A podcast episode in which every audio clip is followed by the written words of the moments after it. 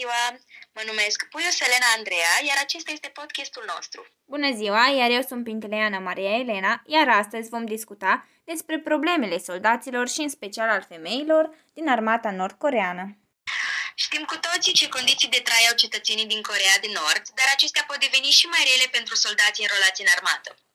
Condițiile grele nu sunt datorate lipsei de resurse, ci mai degrabă deoarece liderul Kim Jong-un este incapabil să dedice aceste resurse soldaților săi. Corea de Nord are una dintre cele mai mari armate terestre cu până la un milion de membri activi și alți 6 milioane de soldați în rezervă. Multe alte țări permite, le permite cetățenilor să aleagă dacă vor să se roleze, în schimb acest beneficiu nu este uh, acordat oamenilor de rând din Corea de Nord. Toți cetățenii statului nord-corean sunt obligați să se roleze în armată la un moment dat în viață, odată ce primesc statutul de adulți, acestea sunt recrutați. Armata este pe primul loc atât în politică cât și în economie. Femeile sunt obligate să facă armata timp de șapte ani, pe când bărbații 10 ani. Însă, datorită dificultății, mai ales pentru femei, de a-și găsi o slujbă, unele aleg să facă și până la 10 ani. De obicei, ele sunt recrutate de la vârsta de 17 ani și ajung să termine abia la 24 de ani. Am citit într-un articol că tinerilor din Corea de Nord care ajung la universitate le este permis să studieze înainte de a fi recrutați, dar aceștia nu pot activa în domeniu după absolvire dacă nu au făcut armata. Oamenii de știință, în schimb, sunt nevoiți să servească doar 3 ani, iar cei care au diplomă de licență sunt obligați doar pentru 5 ani. Am aflat de asemenea că sunt unii studenți cu abilități speciale, cum sunt cele sportive și artistice, care pot să refuze stagiul militar. În urma studiilor noastre am constatat faptul că condițiile din unitățile militare sunt chiar inumane, deoarece statul este extrem de sărac. Unele femei au servit în armata nord-coreană, mai ales datorită foametei din 1990, motivația lor fiind că ar avea măcar o mâncare caldă pe zi. Așa a fost și Lee Soyeon, care a reușit să evadeze din armata nord-coreană și care a povestit la BBC viața groaznică prin care sunt obligate să treacă femeile până și în ziua de astăzi. Aceasta avea numai 17 ani atunci când s-a rolat și, pe lângă foame, se simțea împinsă și de un sentiment de patriotism și efort colectiv. Prima sa impresie a fost de încântare pentru că i s-a alocat un uscător de păr, dar a constatat că electricitatea era un lux, așa că nu putea să se folosească de acesta. Ea mai povestește faptul că stătea în cameră cu alte 20 de femei. Am găsit pe alt site că unele persoane au stat și cu peste 25 de femei în aceeași cameră și că nu aveau decât un sertar unde să-și păstreze uniforma și, desigur, o fotografie a fondatorului Coreei de Nord, uh, Kim Il-sung, și a moștenitorului, Kim Jong-il. Uh, iar condițiile de igienă sunt desigur foarte deficitare. Nu se puteau bucura de un duș, iar apa pe care o aveau venea direct din munți, astfel că uneori era cu broaște sau chiar cu șerpi. Din cauza malnutriției și a stresului, în șase luni de stagiu militar, majoritatea nu mai aveau menstruație, iar violurile au devenit o rutină. Într-adevăr, Lisoian afirmă într-unul dintre interviurile sale faptul că soldații de sex feminin spuneau că erau bucuroase să nu aibă menstruație pentru că atunci când aveau era și mai rău deoarece nu existau produse de îngrijire. Acestea folosesc în continuare tampoane tradiționale din bubac alb, ele fiind spălate în fiecare seară când nu le vedeau bărbații, iar adesea se trezeau mai devreme pentru a o face. Multe femei au fost violate, însă niciuna nu dorea să recunoască că ar fi fost chiar ea victima. În mod normal, vinovații ar trebui pedepsiți cu închisoarea până la șapte ani, însă datorită violenței domestice acceptate pe cale largă până și în armată și datorită statutului lor de inferioare, ale acestei societăți evitau să facă o mărturie, astfel că vinovații rămâneau de cele mai multe ori nepedepsiți. O amintire terifiantă a acesteia este faptul că comandantul campaniei stătea în camera lui din unitate și, după program, viola soldații de sex feminin sub comanda lui. Acest lucru se întâmpla mereu și nu părea să se termine vreodată. Lee Soyeon a servit ca sergent într-o unitate de semnale aproape de frontiera sud-coreană și a părăsit în cele din urmă armata la vârsta de 28 de ani. În 2008 a decis să fugă în, în Corea de Sud, iar la prima încercare a fost prinsă la graniță cu China și trimisă într-un lagăr penitenciar timp de un an. La a doua încercare, care a avut loc la scurt timp după ce a ieșit din închisoare, a notat râul Tumen și a intrat în China. Acolo, la granița din China, s-a hotărât să plece în Corea de Sud, acolo unde locuiește și acum. Femeile din unitățile militare din zonele rurale nu au toalete private pentru femei sau bărbați. Ele fiind comune, aici se întâmplau majoritatea violurilor. Femeile rămase însărcinate în timpul stagiului militar sunt obligate să facă avort. De asemenea, atât femeile cât și bărbații dorm pe o saltea direct pe jos, care este făcută din pleavă de orez, adică coș de orez. Nu au așternuturi, iar saltelele nu sunt de bumbac. Cum nu au condiții de igienă și datorită antrenamentelor grele și a transpirațiilor, tot mirosul rămâne direct în saltea, saltea pe care dorm toți acești ani, adică șapte sau chiar zece, iar mirosul din încăperi uh, devenea insuportabil. Uh, am mai aflat de asemenea că antrenamentele femeilor nu se diferențiază în dificultate de cele ale bărbaților, însă ele sunt uneori mai scurte, deoarece trebuie să facă și mâncare, dar și curățenie. Autorul cărții Corea în 100 de întrebări specifică faptul că Corea de Nord este încă o societate dominată de bărbați, iar femeile sunt văzute doar șefele vaselor de gătit adică ar trebui să rămână doar la cratiță. Militarii rolați au o dietă insuficientă în comparație cu sarcinile pe care le au.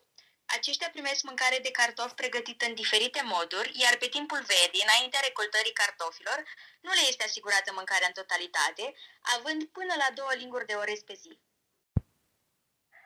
Foametea este un sentiment comun pentru soldații din afara capitalei țării. În lipsa cartofilor, aceștia sunt hrăniți cu tej de porumb. Nutriția lor este atât de precară, încât soldații din Corea de Nord sunt mai mici în medie cu câțiva centimetri decât vecinilor din Sud. Din cauza faptului că nu primesc necesarul de nutrienți de care ar avea nevoie pentru o sănătate bună, majoritatea soldaților încearcă să fure mâncare pentru a o suplimenta. S-au raportat cazuri în care ofițerii seniori din armată trimit novicii să fure diferite alimente de la fermieri și cetățenii de rând. Dacă soldații începători nu reușesc să găsească suplimente de mâncare, sunt pedeciți, ceea ce face întreaga situație și mai brutală. Și am mai citit într-un articol faptul că după ce militarii își termină antrenamentele de rutină zilnică, cu muncă fizică întinsă pe o perioadă lungă de timp, Concediul dedicat întoarcerii la domiciliu este o șansă de odihnă bine, binevenită. Iar un lucru foarte trist este că de cele mai multe ori sunt prea slăbiți ca să se deplaseze fără sprijinul nimănui și sunt așteptați de membrii familiei care îi îngrijesc până când își revin în formă. Odată ce se recuperează complet, ei sunt chemați înapoi în armată. Însă, nu toți soldații ajung atât de departe, mulți dintre aceștia sunt atât de slăbiți încât cedează și chiar mor înainte de a se putea întoarce acasă. Acest lucru provoacă o îngrijorare pentru părinții soldaților recrutați și sunt anxioși în continuu pentru că nu știu dacă își vor mai vedea vreodată copiii în viață. Acesta este un ciclu nesfârșit de suferință pentru soldații și familiile lor, unele trupe militare din domenii mai specializate, oferindu-le hrană pentru a trece de stagiul militar în viață, însă acest lucru este destul de rar. Am ascultat un documentar din care reieșea faptul că fiecare segment dispune de o facilitate numită Centru Militar de Sănătate. Însă acolo nu există de fapt niciun medicament. În plus, dacă este necesară administrarea diferitelor tratamente, soldații trebuie să plătească pentru ele. Majoritatea medicamentelor sunt de fapt pe bază de alcool sanitar, ceea ce înseamnă că majoritatea soldaților continuă să sufere chiar dacă plătesc serviciile medicale din propriile buzunare. Dar, dacă soldatul devine atât de bolnav încât statul este nevoit să renunțe la el sau dacă acesta moare, nu există nici măcar o compasiune față de familie și nu se oferă nicio compensație pentru nimic. În cazul unui deces în cadrul armatei, singurul lucru pe care îl primește familia este un certificat care detaliază pentru cât timp a servit acea persoană serviciile de apărare ale țării. Dar faptul că supraviețuiește unei astfel de experiențe nu este de fapt cel mai bun lucru. Din păcate, am aflat că soldații, după finalizarea armatei, devin adesea foarte violenți, deoarece în armată ei învață să-și ignore orice sentiment și astfel că le este foarte greu să se reintegreze în societate. Am aflat și faptul că intestinele lor sunt infectate adesea cu foarte mulți veni paraziți care provin din interacțiunea cu fecalele și cu o igienă scăzută. Uh, cel mai probabil că majoritatea femeilor sunt uh, infectate cu acești paraziți, deoarece ele sunt însărcinate cu curățenia și nu li se oferă produse pentru acestea. Datorită sistemului sanitar din uh, Coreea de Nord, cele mai multe nu sunt nici măcar diagnosticate și nici nu se pune problema spre a primi un tratament. Chiar, Selena, mi-ai spus acum câteva zile ceva legat despre uniforma lor. Ai putea să ne dai câteva detalii? O, da, este o informație destul de inconfortabilă pentru că soldații practic sunt forțați să poarte o uniformă standard, um, o ținută neplăcută care le poate cauza suferință de altfel.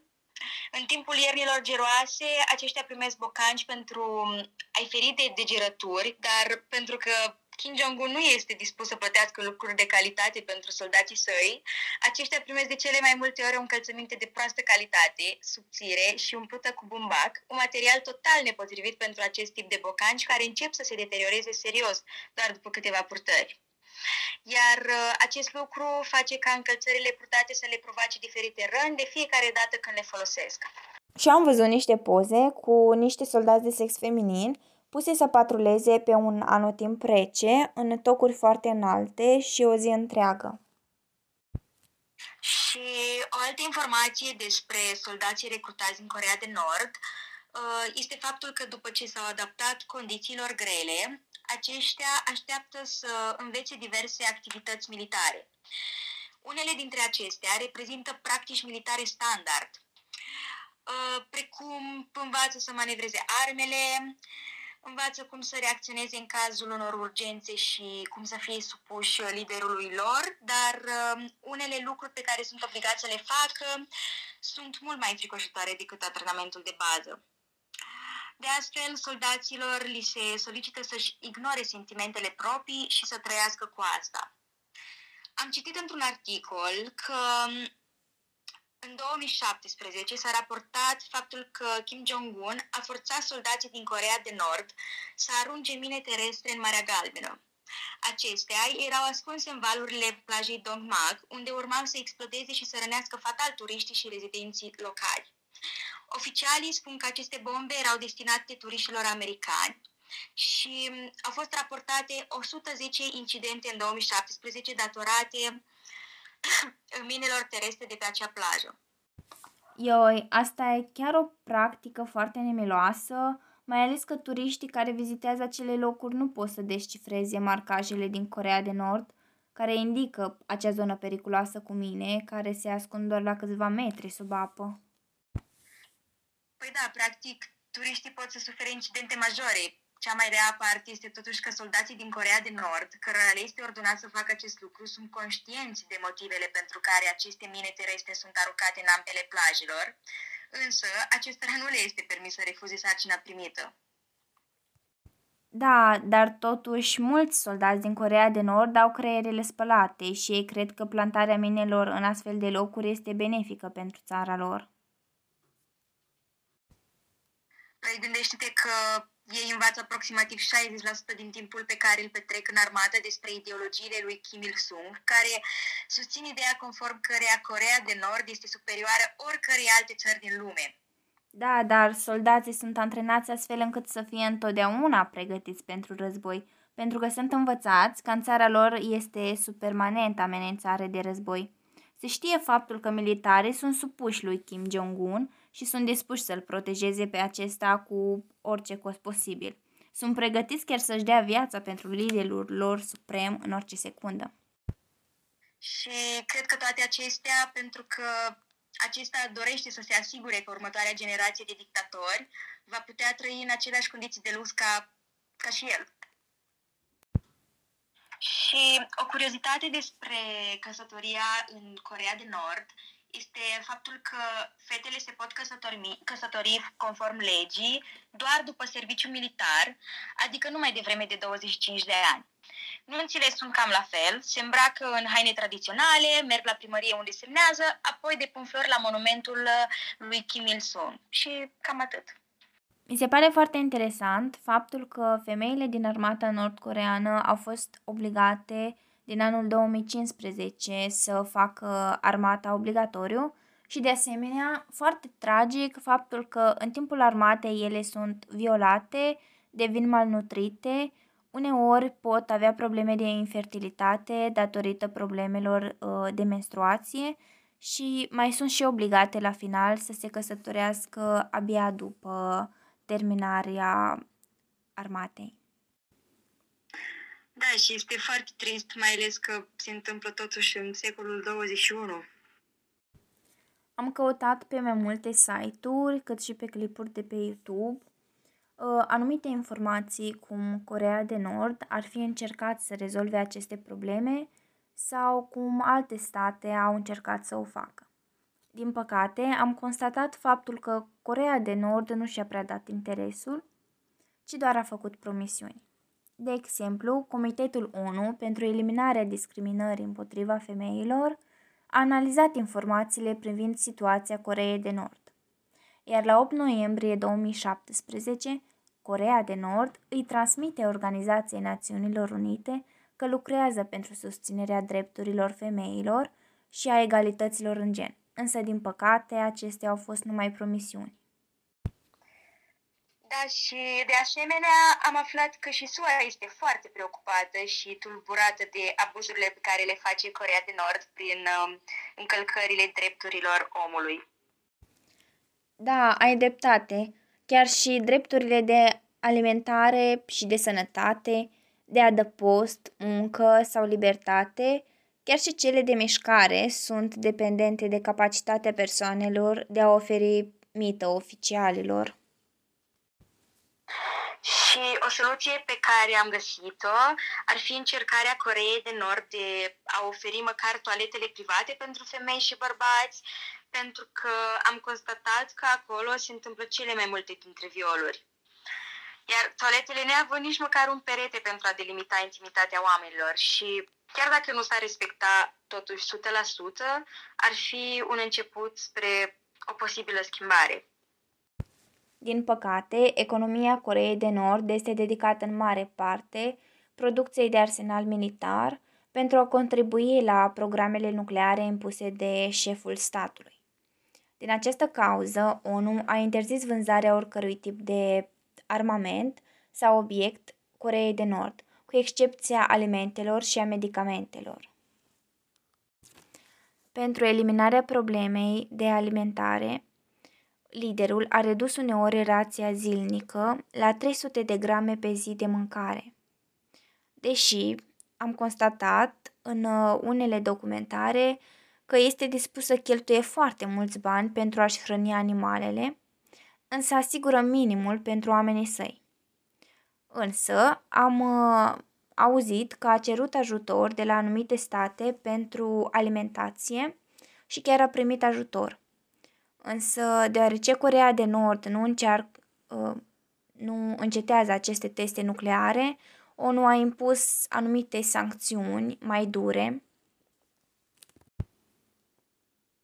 Da, și chiar am citit că liderul din Corea de Nord a spus că nu va mai efectua teste nucleare sau că nu va mai lansa rachete balistice intercontinentale și că va închide unul din centrele nucleare din Corea de Nord pentru a demonstra angajamentul față de promisiunile asumate.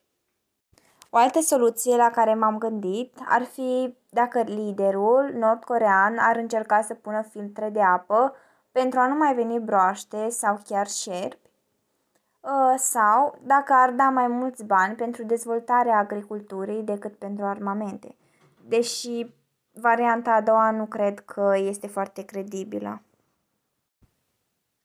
Din păcate, nu prea mai sunt soluții pe care Corea de Nord să le adopte sau să le accepte. Um, aceasta făcând până acum numai promisiuni, însă, din păcate, acest lucru este regretabil pentru că au rămas doar la acest stadiu, de la vorbe fără fapte, practic.